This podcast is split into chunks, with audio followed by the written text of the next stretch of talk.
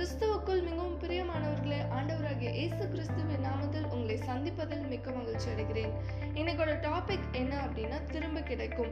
சங்கீதம் தொண்ணூறு பதினைந்தாம் வசனத்தில் பார்த்தோம் அப்படின்னா தேவரீர் எங்களை சிறுமைப்படுத்தின நாட்களுக்கும் நாங்கள் துன்பத்தை கண்ட வருஷங்களுக்கும் சரியாய் எங்களை மகிழ்ச்சியாக்கும்.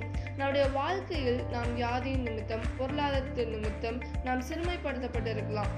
ஆண்டவராகிய இயேசுவை நம் சொந்த இரட்சகராக ஏற்றுக்கொள்ளும் போது நம்முடைய வாழ்க்கையில் இழந்த எல்லாவற்றையும் தேவன் நமக்கு திரும்பி தர வல்லவராயிருக்கிறார்.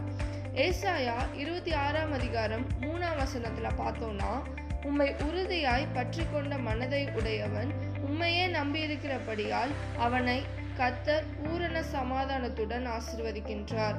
ஆமாம் ஃப்ரெண்ட்ஸ் நம்முடைய துன்ப வேளையில் நாம் மனம் துவண்டு போகாமல் அவரை உறுதியாய் பற்றி கொள்வோமானால் நாம் நம்முடைய பாவங்களை அறிக்கையிட்டு ஜெபிக்கும் போது கத்தர் பரலோகத்தின் தேவன் மனமிறங்கி அவருடைய ரட்சண்ய ரட்சிப்பின் சந்தோஷத்தை திரும்பவும் நமக்கு கொடுத்து அவருடைய உற்சாகமான ஆவியினால் நம்மை தாங்க செய்வார்.